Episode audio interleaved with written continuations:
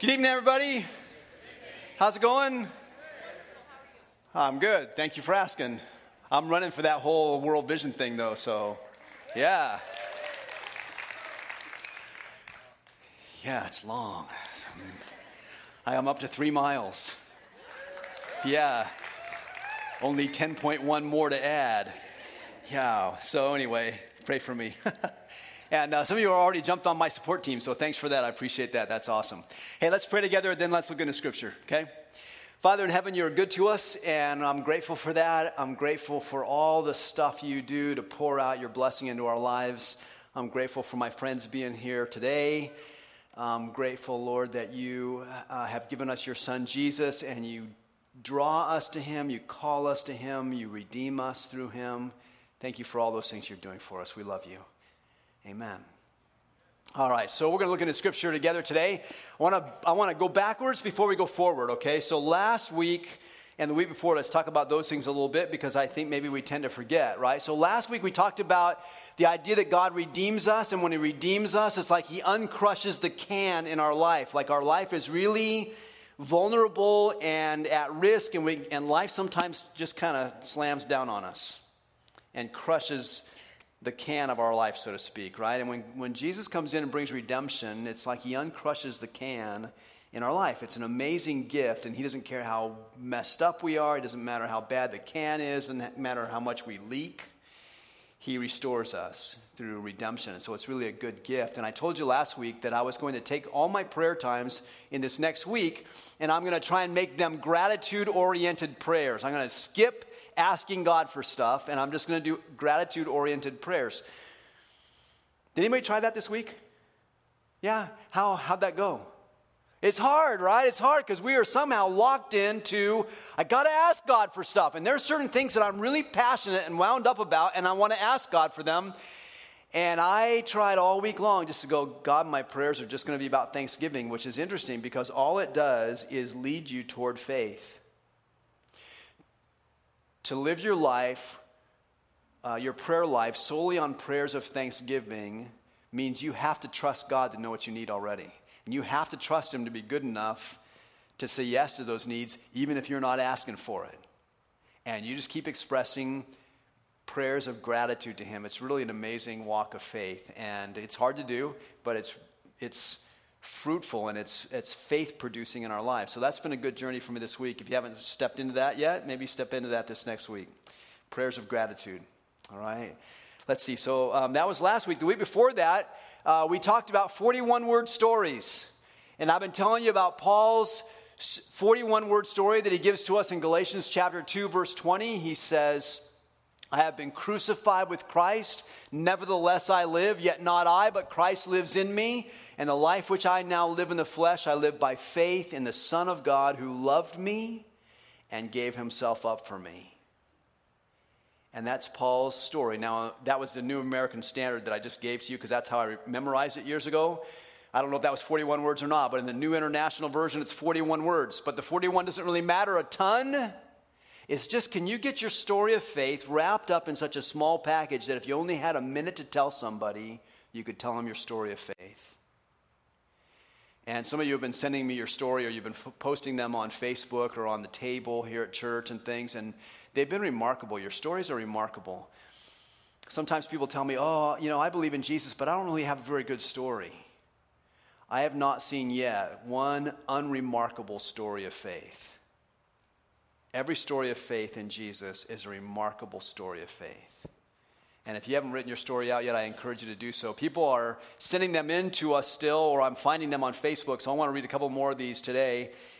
I'm not going to read you any stories of forty-one words next week, so this will be my last journey with this, I think. But here's here's a couple. One person wrote, I was good, I was a good kid, but grew up thinking I was never quite good enough. I was right. Jesus said, there is only one who is good. The best thing I ever did was to put my faith in him.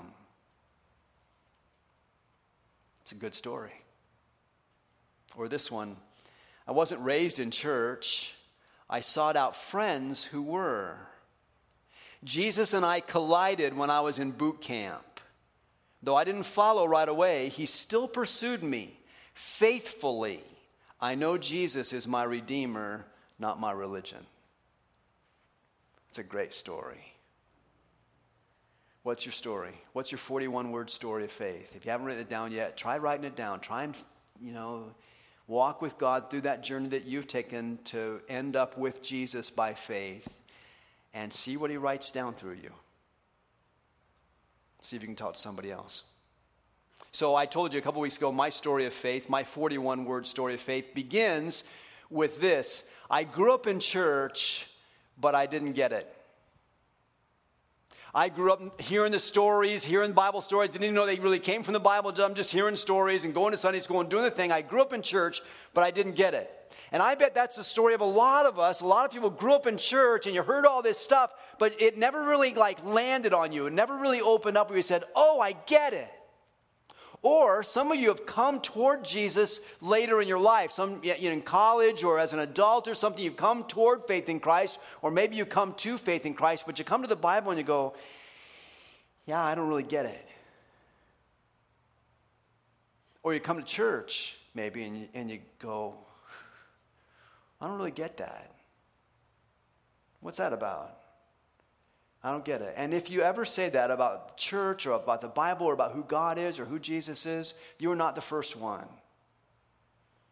A lot of people in the world, they look at Scripture and they go, what?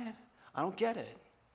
I mean, why are there two parts of the Bible? Why isn't there just one book, big happy book, right? Why does it have to be an Old Testament and New Testament? Why is there law and grace? Why does God seem to behave differently in the Old Testament than he seems to behave in the New Testament? Why does all that stuff happen? And you can probably go on with hundreds of questions where you go, I don't get it. And it's interesting, you are not the first one to do that. We are not the first generation of people uh, who have not quite gotten it either, if that's who you are. When the Apostle Paul was commissioned by Jesus to go out and bring the good news of Jesus to the Roman Empire, one of the places that he traveled was in what is now central Turkey. It's a, an area called Galatia. And he went into that region and he started several churches. He was preaching the gospel. People were coming to faith in Jesus. And he started several churches around the region of Galatia. And then after a while, he left.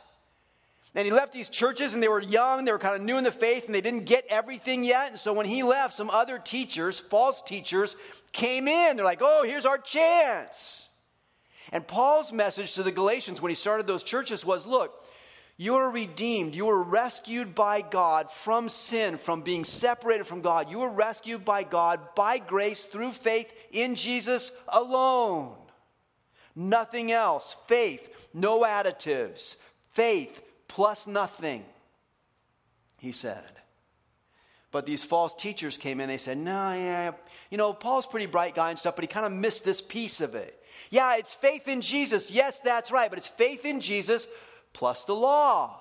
And there's all this law in the Old Testament, the law of Moses, all back there. And you got to do that stuff too. And so the Galatians were a little confused, and some of them started saying, well, I guess we better follow the law and Jesus, and we'll try. But they were terrible at it. Just like every generation of law keepers and rule followers has been since the beginning of time. I mean, look at yourself. You were horrible rule keepers. Sorry, I didn't mean to be rude or anything. I'm just assuming that you're pretty much like me, right? We don't even keep the laws of our own state. Anybody ever do a California stop? That is not in the code. Right? We break. We go, we go faster than the speed limit. We do all kinds of things. We don't really follow the whole law. We try. We're, we're like good people. We do pretty good. We do all right. And then if you want to add the Old Testament law to that, it's like, oh, we fail miserably. Nobody keeps the law. And here's these teachers telling the Galatians, you got to keep the law. You got to do it right. No messing up. Oh, and follow Jesus. That's all right too. And Paul gets wind of this, and he writes this letter back to the Galatian churches. He goes, hey, somebody's messing with you guys, and I want to get this corrected. He sends this letter that we call the Book of Galatians. He sends it back to those people, and he goes, can I just explain the parts that you're not getting? Can I explain law and grace and what that looks like? And so we're spending our summer walking through this letter, and there's some complicated parts of it. There's a lot of stuff that refers back to the Old Testament, and some of us get to that part, and we go, oh, I don't get that. Well, today I want to read a passage for you and then help you get to the place where you go, oh, I'm beginning to understand what that background stuff is like, what that law stuff in the Old Testament is like. All right, so if you have your Bible, why don't you open up to Galatians chapter three. And I'm going to read a passage for you. If you don't have a Bible there with you, there's one on the chair near you. You can reach over and grab that and uh, follow along with us. Galatians chapter three. And I'm going to read kind of a long passage, so hang with me. There's a lot of stuff in there, and uh, we're not going to get into all of it, but the, uh, we're going to try and focus on the thing that, that matters most, I think. So here's what Paul says, Galatians three, verse fifteen. Brothers and sisters, let me take an example from everyday life. Just as no one can set aside or add to a human covenant, or we, w- we could say a will, no one add, can add to a human covenant that has been duly established. So it is in this case. The promises were spoken to Abraham and to his seed. Scripture does not say, and to seeds, meaning many people, but and to your seed, meaning one person, Christ. And what I mean is this. The law, introduced four hundred thirty years later, doesn't set aside the covenant previously established by God, and thus do away with the promise. For if the inheritance depends on the law, then it no longer depends on the promise, but God in his grace gave it to Abraham through a promise. Let's just stop for a moment. There is a covenant that God made with Abraham. And through Abraham, God made to his people. And it's a covenant based on relationship. And it's a relationship based on promise. God made a promise to Abraham. We're going to read a little bit of it later. But he made a promise. And he keeps it in Jesus. Verse nineteen. Now, why then was the law given at all? It was added because of transgressions until the seed to whom the promise referred had come. The law was given through angels and entrusted to a mediator. A mediator, however, implies more than one party, but God is one. That's all in kind of parentheses there. And then go on. Is the law, therefore, opposed to the promises of God? Absolutely not. For if a law had been given that could impart life, then righteousness would certainly have come by the law. But Scripture has locked up everything under the control of sin, so that what was promised, being given through faith in Jesus Christ, might be given to those who believe. It's about faith plus nothing. It's faith, no additives. And then you come to the heart of the story, verse twenty-three. Before the coming of this faith, we were held in custody under the law, locked up until the faith that was to come would be revealed. So the law was our guardian until Christ came, that we might be justified by faith. Now that this faith has come, we are no longer under a guardian. All right, let's stop there. There's a lot of stuff in there. Yes? We could talk for hours and hours about the stuff that's in there, and, and some of it's really complicated. If it's, and I'm not going to get to all of it, and so if you get confused and you got questions afterwards, see Steve Wright. He'll help you out, okay?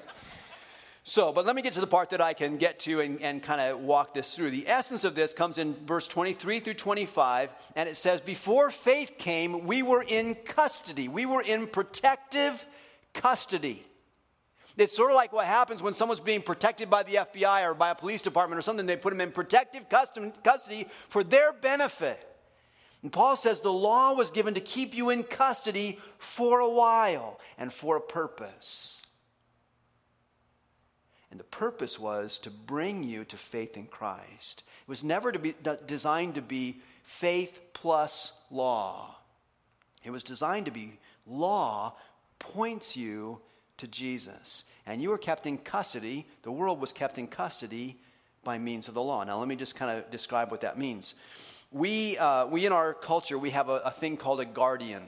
You know, someone can be an official legal guardian of a child. I never got that one as a kid. We, we would fill out, you know, like permission forms for school field trips and things like parent or guardian could sign that. It's like, what's a guardian, Mom? I don't get the guardian thing. And she's like, well, you wouldn't understand it because I'm your mom. You know, I'm, I'm your guardian, but I'm your mom, so you don't have to worry about the guardian part. Well, if you're in a foster child relationship or, or maybe moving toward adoption or something, you have someone who's an adult who is a guardian legally over you. They have you in their protective custody. They're caring for you. They're sheltering you from things. They're your guardian. In our, in our world, in that kind of context, guardian a guardian is typically someone who brings protection to a child. But in that world, a guardian went beyond just protection, and it went to teaching. A guardian was a tutor. A guardian was a teacher or a school teacher for a child. In fact, the word that Paul uses when he writes this, he says, hey, the, the law is a guardian for you. The word that he uses is the, is the Greek word paedagogos. You don't have to remember that. I'm not even sure that's how it's pronounced. Might be, never mind. It's the word from which we get the word pedagogue. Anybody know the word pedagogue? Yeah, a couple of us. Pedagogue is a teacher. You know, it's just like a big fancy, uh, expensive word for teacher. And so what he's saying is the law was your teacher or your tutor to bring you to Christ. That's the reason God gave the law, to lead people to the Messiah, to Jesus. So it was our tutor. My daughter, uh, who is getting married next Saturday, which is why I will not be asking you for your forty-one word story, because I'll be walking her down the aisle next Saturday evening. Yeah? I know, it's pretty cool, right? So anyway, my daughter, she just graduated college last year. She's really, really smart. She got a she got a bachelor's degree in applied mathematics. I'm saying, I don't know, I don't know what that means. I can't even spell applied mathematics, but she's, you know, really good at it, really smart at it. So she's an expert in mathematics, but she's also a really skilled teacher at making things simple. She's amazing. And she's been able to earn a lot of income. I mean, for the amount of hours she puts in, a lot of income being a tutor. She goes to people's housing. You know, they got like middle schoolers or high schoolers. They pay her a lot of money to be a tutor. I'm like, how do I get in on that? She goes, you have to understand applied mathematics. Okay, I'll keep doing what I'm doing then. It's all good. That's all right. So so she's a tutor. She teaches other children. And uh, one time when she was still in high school, she was taking calculus at Folsom High. And she had another of her classmates, so they were peers. She had her classmate come over to the house just to help her work on calculus, you know. And so my daughter's helping her, kind of coaching her along.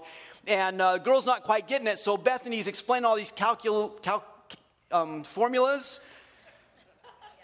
Calculaic formula, I don't know how you say it. I'm telling you, I stick with the Bible, okay? So anyway, she's explaining this stuff, and I'm in my study. She's out at the dining room table, and she's trying to explain all these formulas and principles and all that stuff. And finally, the girl's not getting it, so my daughter pulls out a pair of salt and pepper shakers, puts them on the table, explains calculus, and the girl goes, oh.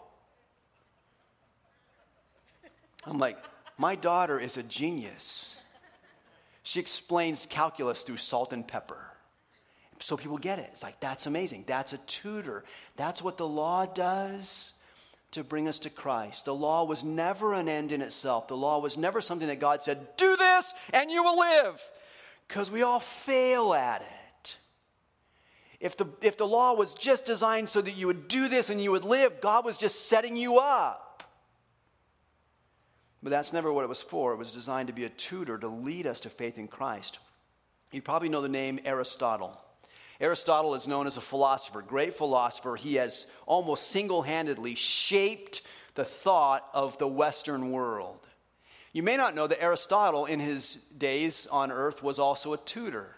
That's how he earned his money, earned his living. He was a tutor. In fact, he worked for the king of Macedonia. And the king of Macedonia's son who had, who had uh, Aristotle as a tutor was Alexander, also named later Alexander the Great. Alexander the Great's tutor was Aristotle. I'd like to find out if he used salt and pepper shakers. But he tutored Alexander, and, and Aristotle's job description was to make the principles or the truth of life clear to Alexander. That's what a tutor does. You make the principles of life, you make the truth of life clear to your students. That's what the law was designed to do. You go back to the Old Testament, you come to the law, it was all designed to make the truth of life clear. And when it made it clear, you would find that it points you straight toward Jesus. The law is our tutor to bring us to Christ. It's our guardian until we come to Christ, and then it sets us free. Guardians don't keep their student forever. Tutors don't keep their student forever. If you keep your student forever, you're not doing a good job. Because they got to graduate at some point. They got to pass the test themselves at some point. The law just brings us to faith in Christ. Now, it does it in several ways. You go back to the Old Testament, there's five books. The first five books of the Bible are called officially the law. But actually, you can take all of the Old Testament scriptures and combine them together because all of them were sometimes called the law. And you can go through and you can say that the stuff in the Old Testament is designed to lead us to faith in Christ. And so when you're reading back through some of those things, you're reading through Joshua or First Kings or Judges or something, you can find in every one of those books of the Old Testament something that's pointing to Christ. But the law specifically is designed to teach us, to lead us to Jesus. It does it in several ways. One way is the law leads us to Jesus through its words. Now that's maybe pretty obvious, but let me read some of the words of the law. This is Leviticus nineteen, starting at verse nine. Listen to this. The writer, this is Moses, he says, "When you reap the harvest of your land, don't reap to the very edges of your field or gather the gleanings of your harvest. Don't go over your vineyard a second time or pick up the grapes that have fallen. Leave them for the poor and the foreigner. I am the Lord your God." Why did he say that? He said, I want you to leave. I don't want you to take everything. I don't want you to suck that field dry. I want you to leave some there for the poor and the foreigner, the alien, the immigrant. I want you to leave some for them. Why? Because God has a heart for them. He says, I am the Lord your God. Oh, and I'm pointing to the Messiah who's coming someday, and that's his heart too. Don't steal, don't lie, don't deceive one another, don't swear falsely by my name, and so profane the name of your God. I am the Lord. Don't defraud or rob your neighbor. Don't hold back the wages of a hired worker overnight. Don't curse the deaf or put a stumbling block in front of the blind. But fear your God. I am the Lord. That expresses the heartbeat of the Messiah. Don't pervert justice. Don't show partiality to the poor or favoritism to the great, but judge your neighbor fairly. Don't go about spreading slander among your people. Do not do anything that endangers your neighbor's life. I am the Lord. It is my character to treat your neighbors this way. And if you treat your neighbors this way, it will steer you toward the Messiah. And when you find out that you have trouble treating your neighbors in this way, it will steer you toward your need for a Messiah. And he's coming. The law tutors us to Jesus all the way through with its words. Now, sometimes the words are just loving and encouraging and good, like those words. Those are beautiful. But sometimes the words of the law steer us to Jesus like this. Deuteronomy twenty-seven, verse twenty-six says, "Cursed is anyone who does not uphold the words of this law by carrying them out." If you don't carry out every one of these rules, every one of these laws, every one of these directives, you are under a curse. That's not good. That's not happy talk. But all of that is designed to make us go, oh, if I'm under a curse, I'm going to need someone to rescue me because I can't rescue myself from the curse. Oh, that's what the Messiah is about. And so the law was not designed to be law plus Messiah. It was law leading to the Messiah. And so the law leads us to Jesus through its wor- through its words, and those are the words of God. They're, they're statements that say God communicates with his people through his law. You want to know the character of God? You want to know what God is like? Read his law. His holiness, his love, his justice. It's all in the law. It's all back to those Old Testament scriptures, and they all point forward to Jesus. So when you're reading back there, ask the question while you're reading, where is Jesus in all this? How is God steering me to the Messiah in all this?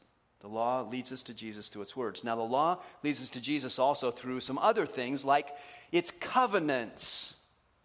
You know what a covenant is? Anybody ever made a covenant? Let's say, let me ask that. Anybody ever here ever made a covenant? Yeah, about a dozen of you. How many of you are married? How do you look at that thing? That's a covenant. Some people say it's a contract. Yeah, but it's really more than that. A contract is just two legal parties who go, yeah, I agree, let's do it.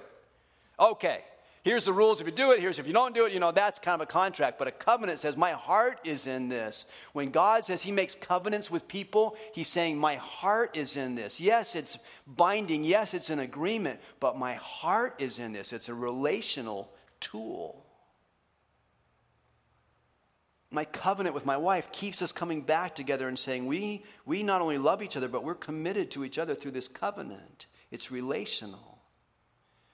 In the Old Testament scriptures, in the law, there are seven covenants that God makes with people, sometimes with the nation of Israel specifically, sometimes with humanity as a whole. And he makes this covenants, covenant, he makes these covenants. He sets up a relational agreement with us or with them. And every one of those covenants has an element that points toward Jesus. First covenant God made was with Adam in Genesis chapter three. After Adam and Eve had sinned and they walked away from God, they said, well, you know, we'll be our own God. Thank you very much. God came in and brought judgment there, and he brought judgment to the serpent who tempted them.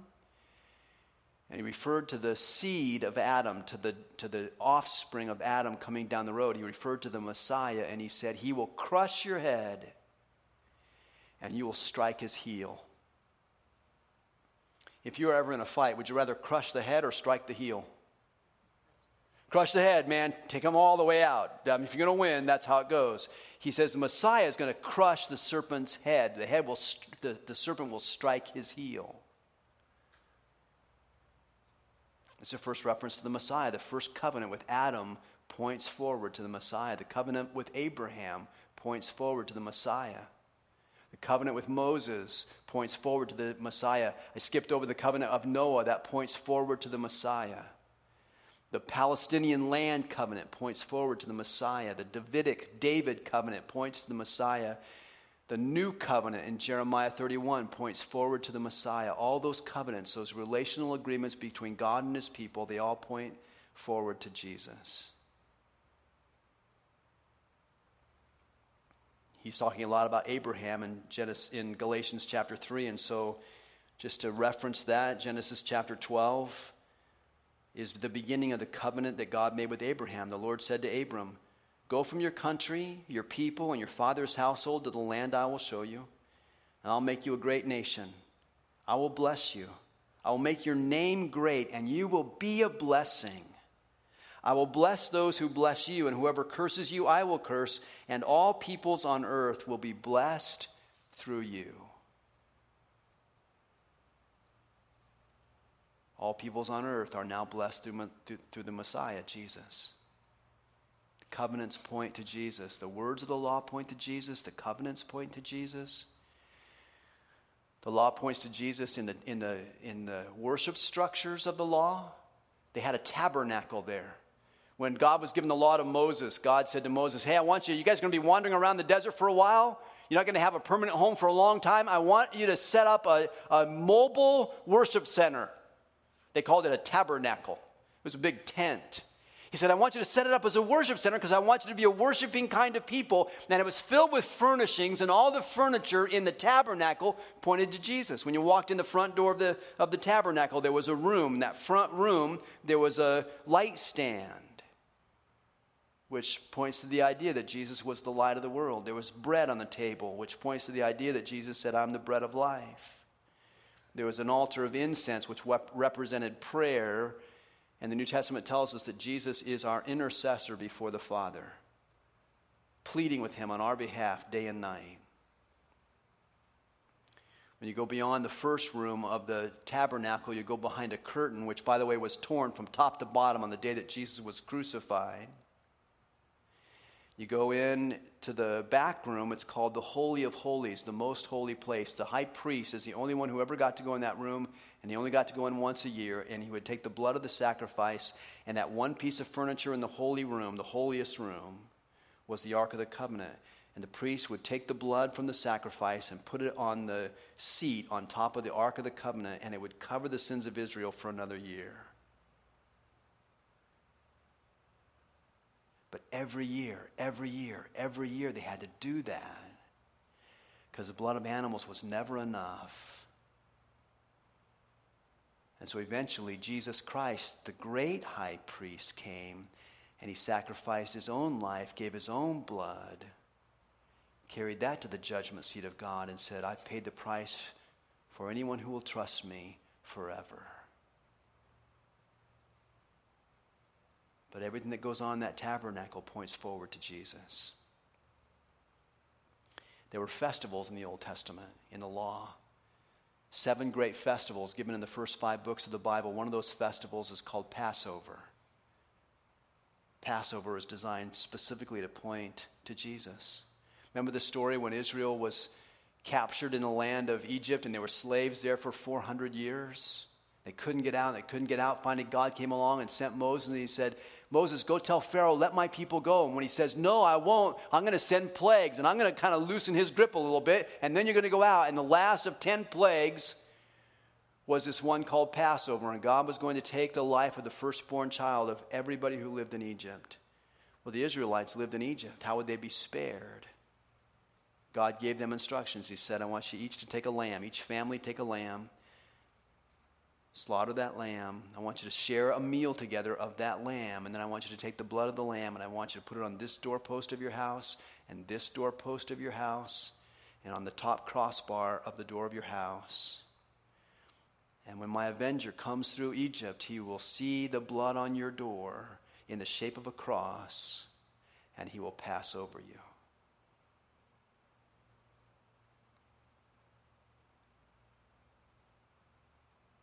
And even the festivals that are markers of celebration between God and his people were pointing to Jesus. When you read the Old Testament law, read it like that. There'll be still some stuff you don't get, I'm sure. But read it with this question. How does this steer me to Jesus? What is in this chapter, this paragraph, this story that is designed to lead me to faith in Jesus, because all of it's designed that way? And if you read it with that question, I believe God will say, here's the answer. It's my son, Jesus. Let's pray together. Father in heaven, thank you for who you are and for what you've done for us through your son, Jesus. And thank you for what you've done for us through the Bible, Lord, through this book and through the law that's back at the beginning of it. I'm constantly amazed how the stuff you put at the beginning points to what you put at the end. Written over a thousand years, but still pointing to Jesus. Lord, thank you for that. Thank you for what you're doing in us. Thank you for those among us who are believing you and trusting you. Thank you for your son. Amen.